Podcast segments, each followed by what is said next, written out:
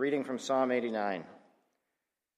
I will sing of the steadfast love of the Lord forever. With my mouth I will make known your faithfulness to all generations. For I said, Steadfast love will be built up forever. In the heavens you will establish your faithfulness. You have said, I have made a covenant with my chosen one. I have sworn to David my servant, I will establish your offspring forever and build your throne for all generations. Of old, you spoke in a vision to your godly one and said, I have granted help to the one who is mighty. I have exalted one chosen from the people. I have found David, my servant. With my holy oil I have anointed him, so that my hand shall be established with him. My arm also shall strengthen him. The enemy shall not outwit him, the wicked shall not humble him. I will crush his foes before him and strike down those who hate him. My faithfulness and my steadfast love shall be with him, and in my name shall his horn be exalted. I will set his hand on, his, on the sea and his right hand on the rivers. He shall cry to me, You are my Father, my God, and the rock of my salvation. His offspring shall endure forever, his throne as long as the sun before me. Like the moon, it shall be established forever, a faithful witness in the skies. But now, you have cast off and rejected. You are full of wrath against your anointed. You have renounced the covenant with your servant. You have defiled his crown in the dust.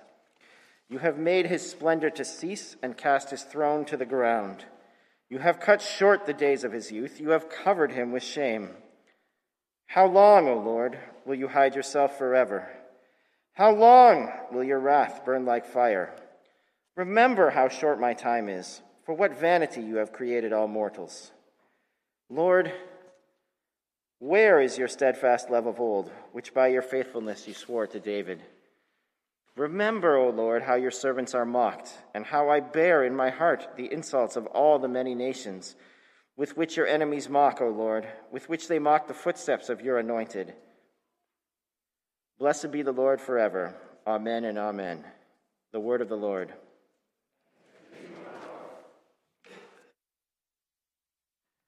Let's now stand together for the gospel reading.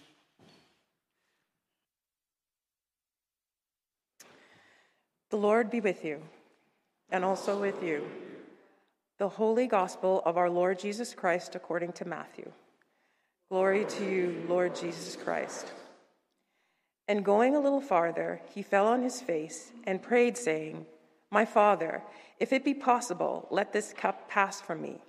Nevertheless, not as I will, but as you will. And he came to the disciples and found them sleeping. And he said to Peter, So, could you not watch with me one hour? Watch and pray that you may not enter into temptation. The spirit indeed is willing, but the flesh is weak.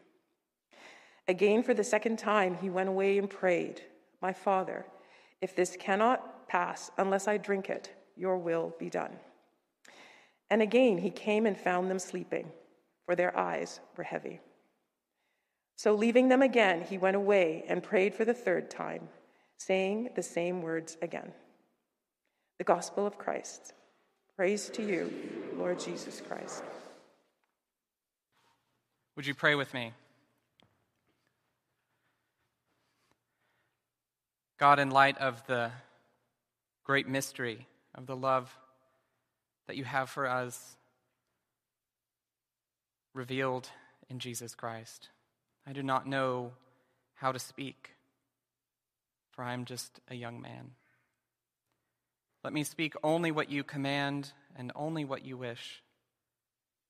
Send your Holy Spirit to us now and open the Scriptures to us, that they may be our steadfast foundation and our bread for today in the wilderness. Show us your faithfulness and loving kindness. Let us know you as we hear your word for us this morning. Let me speak now in the name of God, who is Father, Son, and Holy Spirit. Amen. Please be seated.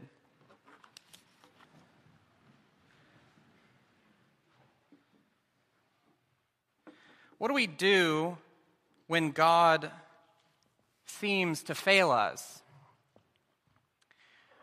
And what happens when we spend our lives faithfully serving God and continue to endure loss and sorrow?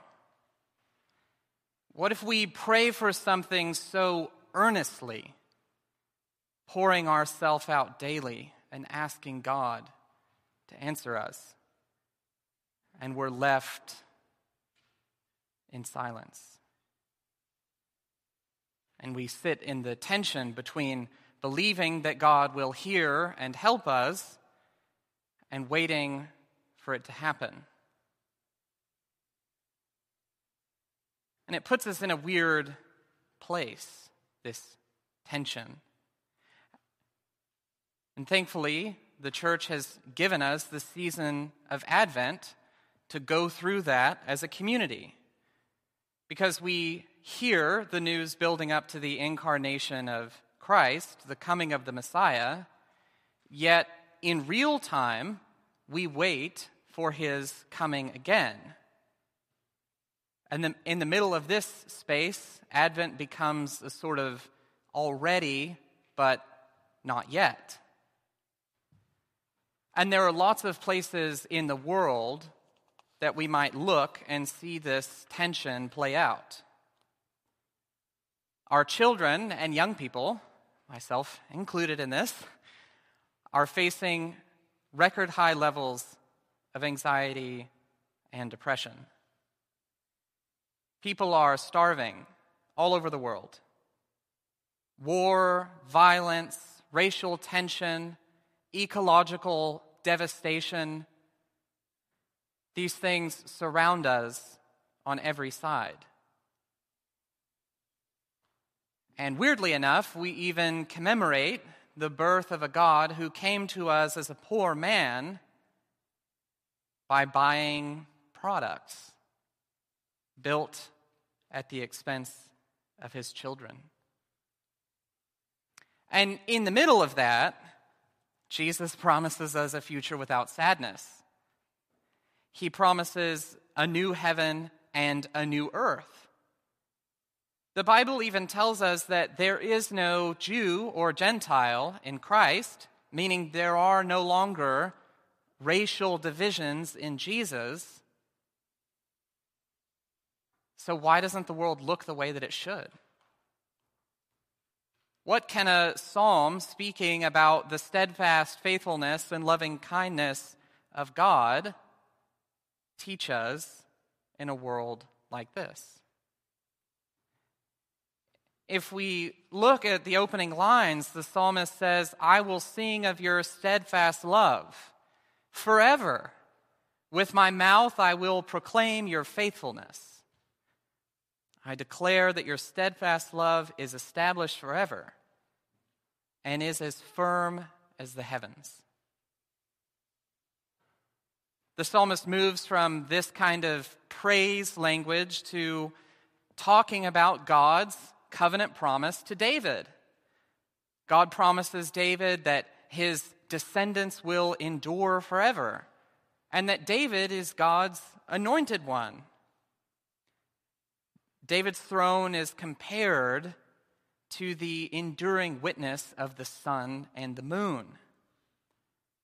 All of this is called in to testify to God's unfailing and enduring covenant. Which is all really nice and comforting, and we can sort of pat ourselves on the back and go home. But unfortunately, the psalmist says more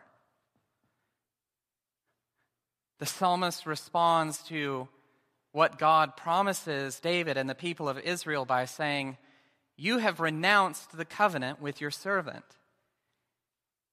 You've defiled his crown in the dust. Because what the psalmist is experiencing that we don't know just by looking at the text is the Jewish exile. The temple has been destroyed the Davidic king has been cast down. And what remains of Israel is a scattered people.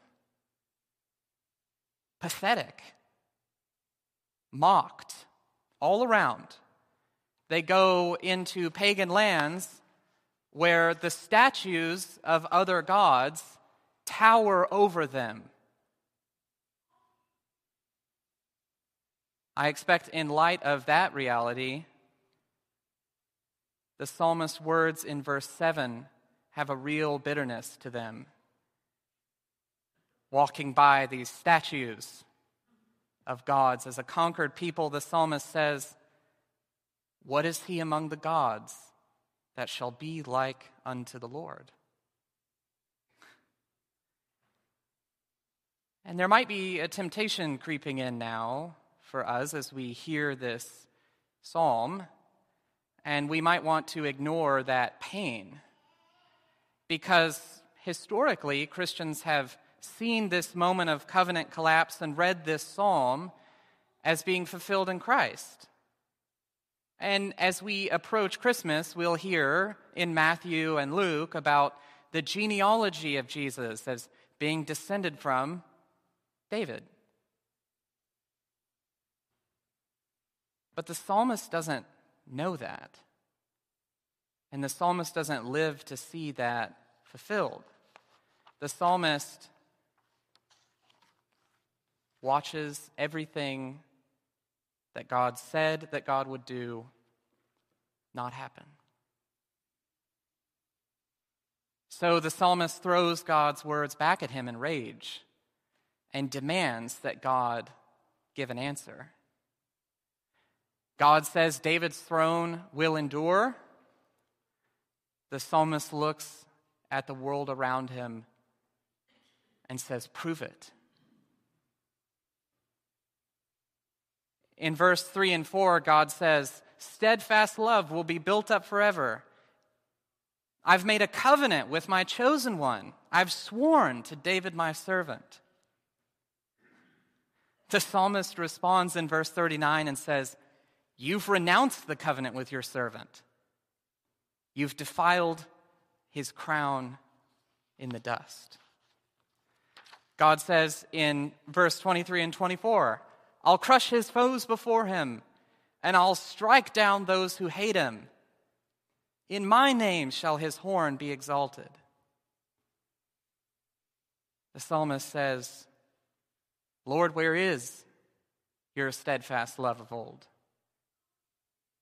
remember how we're mocked and how I bear in my heart the insults of all the many nations. Remember how short my time is. For what vanity you have created all the children of man. Which is another way of saying, or have you made us for nothing? Think about that pain that fury and disappointment. What's loving about a God who has brought his own people to ruin? What's steadfast about a covenant that seems to be broken? And at this point, we might get real self righteous and Christiany and say, well, you know what? Like, just hang in there, friend. You know, God will show up. Or we might say, maybe you shouldn't talk to God like that. Seems a little disrespectful. Show a little bit of respect. Have a little bit more faith. After all, we've got Jesus, right? So we always respond to our hardships way better than the psalmist, right? We've all been there. But pay attention to what happens next. After all this complaining, after all of this grief, the end of the psalm comes and he says, Blessed be the Lord forever and ever. And how does he say this after he's just let out all of this rage and disappointment and expressed his hurt?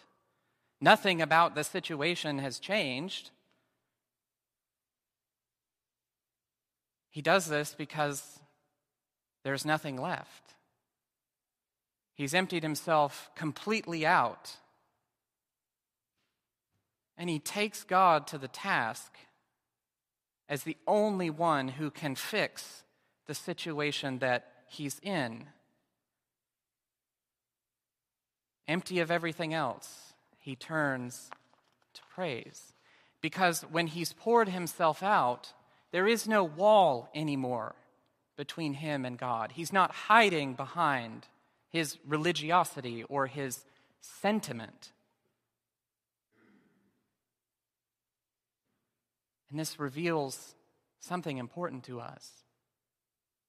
The theologian Stanley Hauerwas says that the Psalms teach us to be honest when we pray, because it's only in the Psalms that we see our rage against God expressed, and in that rage we discover the God who refuses to abandon us.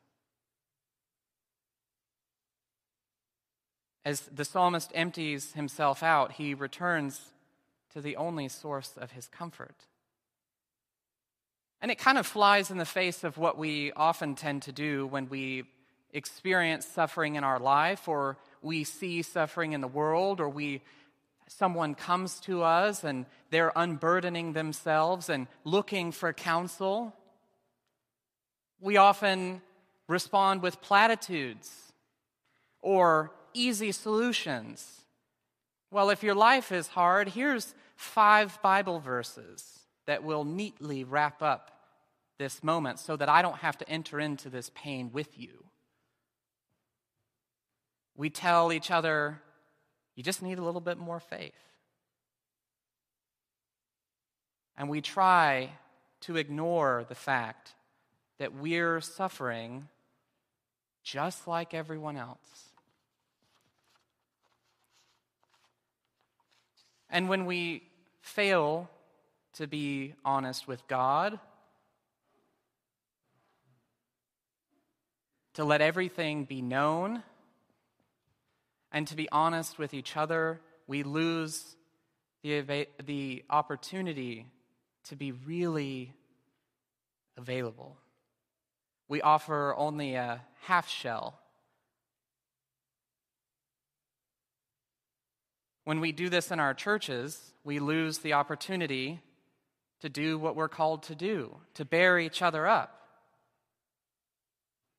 And if we can't be honest with God in our suffering, if we can't say how we're really feeling, and we can't be honest with each other, then we can't look at what's going on in the world and be honest.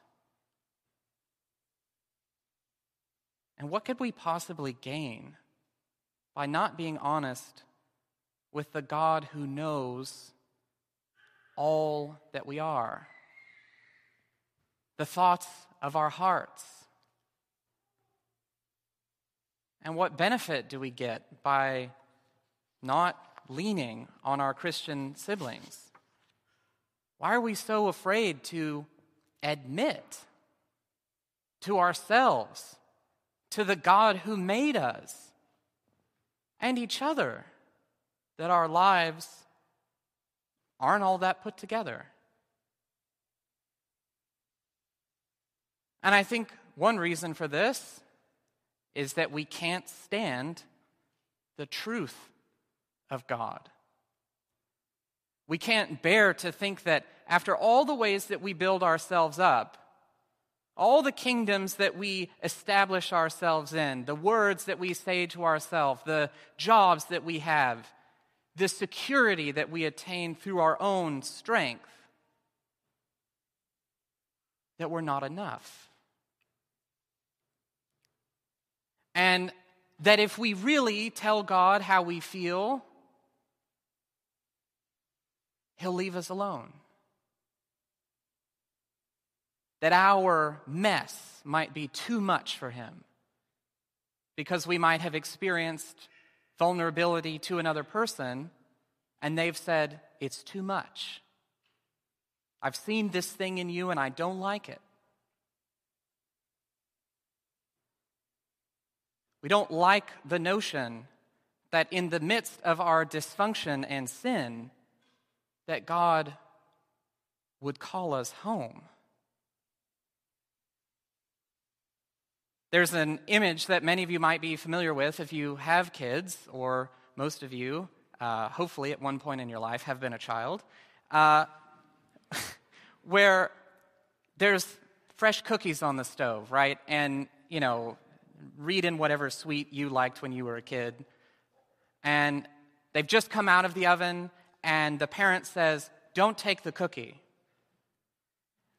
And sure enough, they leave the room and then they come back in, and, you know, there are five cookies in the kid's mouth, and then they're reaching for another one, and they sort of have this deer in the headlights moment where, you know, and they freak out.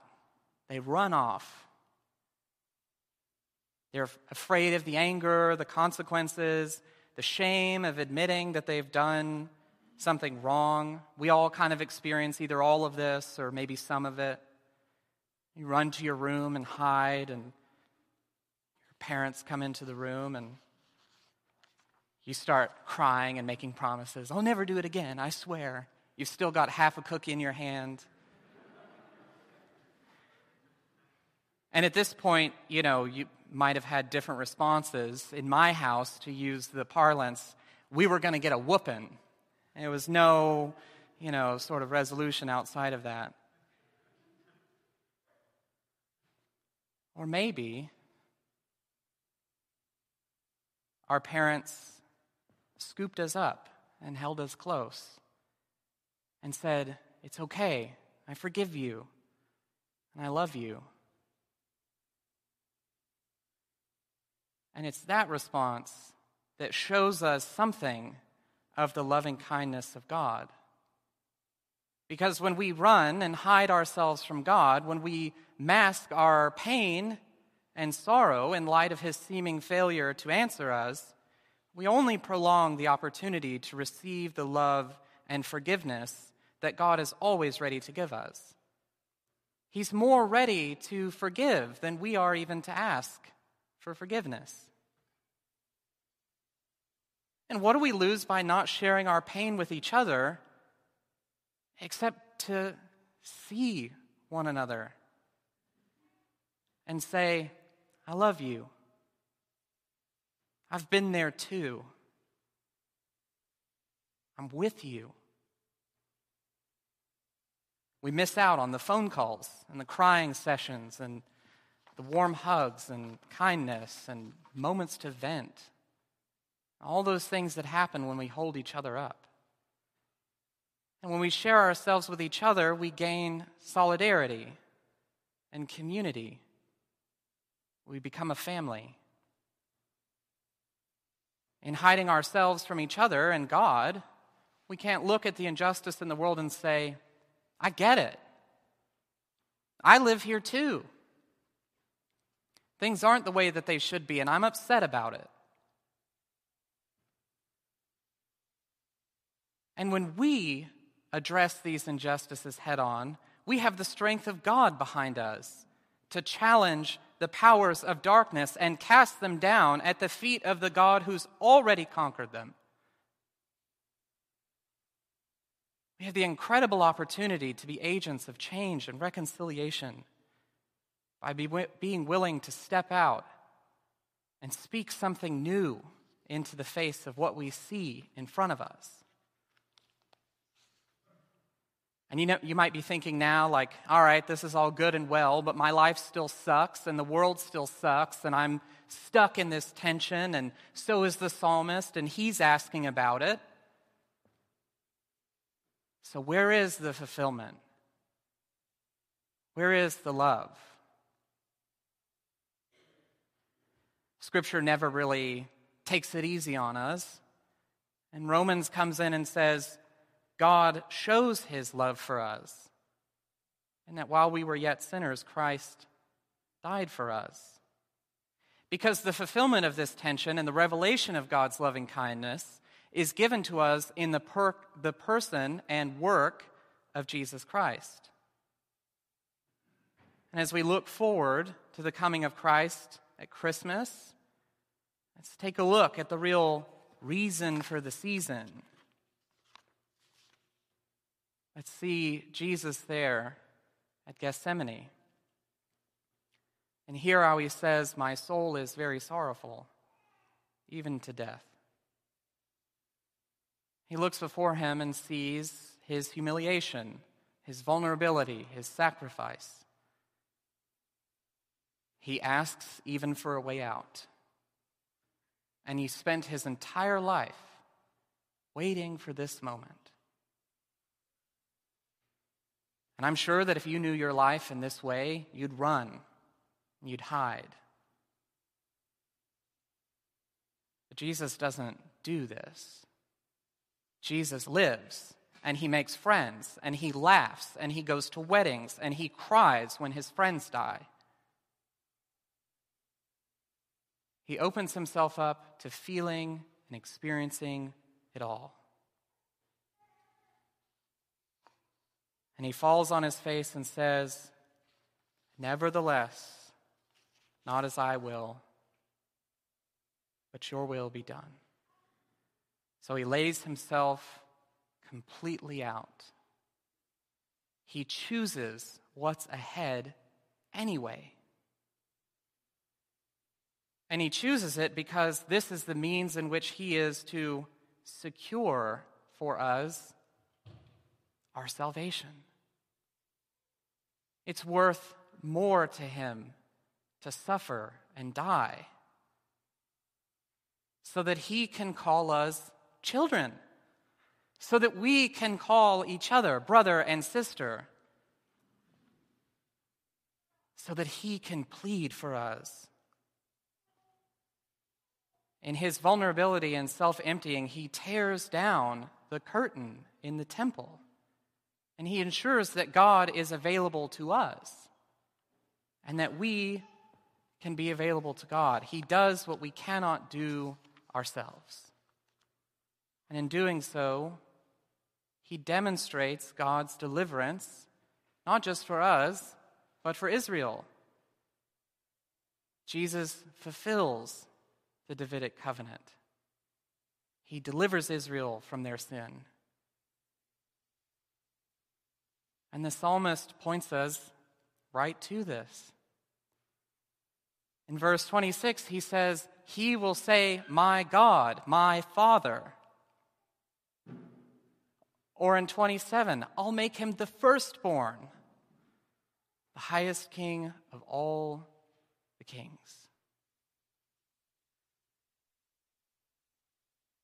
And each of us sits here today in different seasons, in different places, and we all experience tension and pain at different times.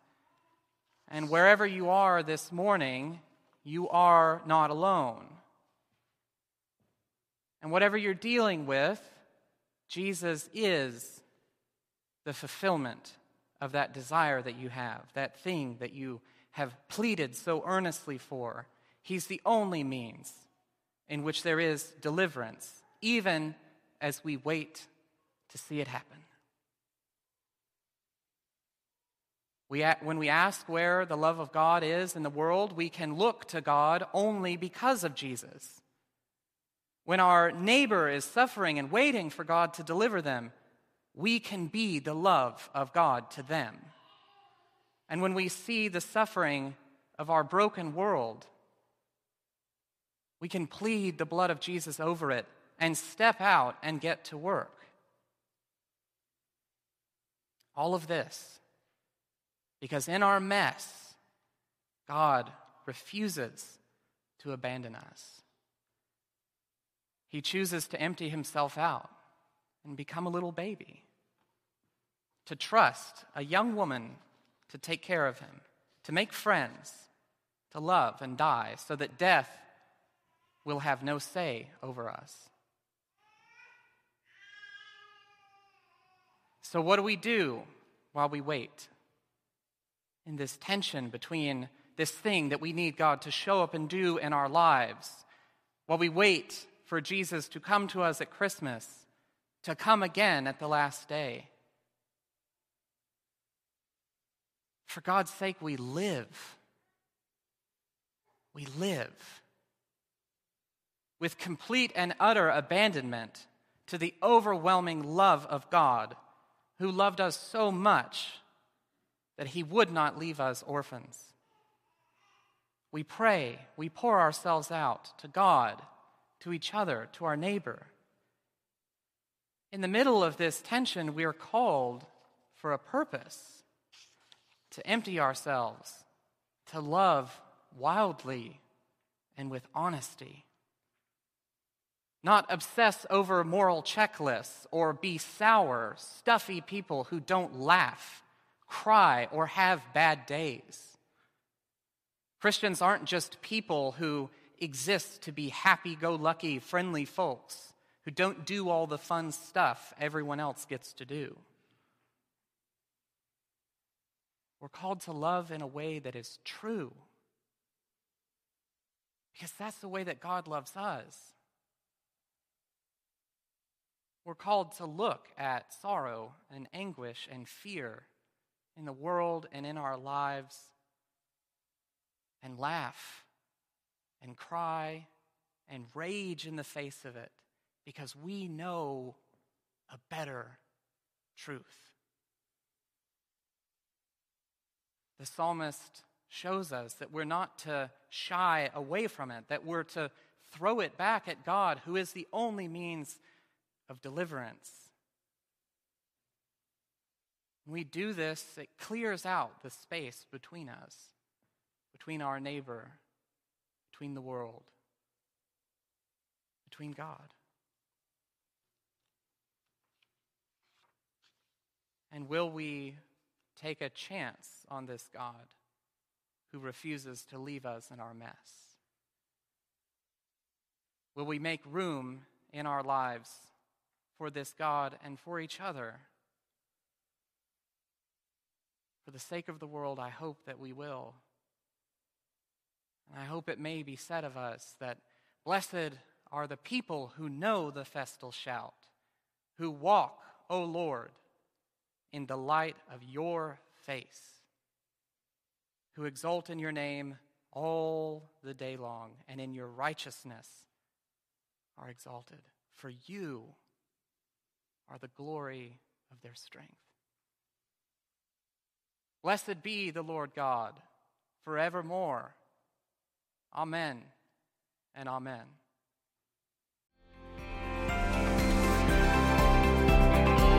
You've just listened to a podcast from Little Trinity Church in Toronto.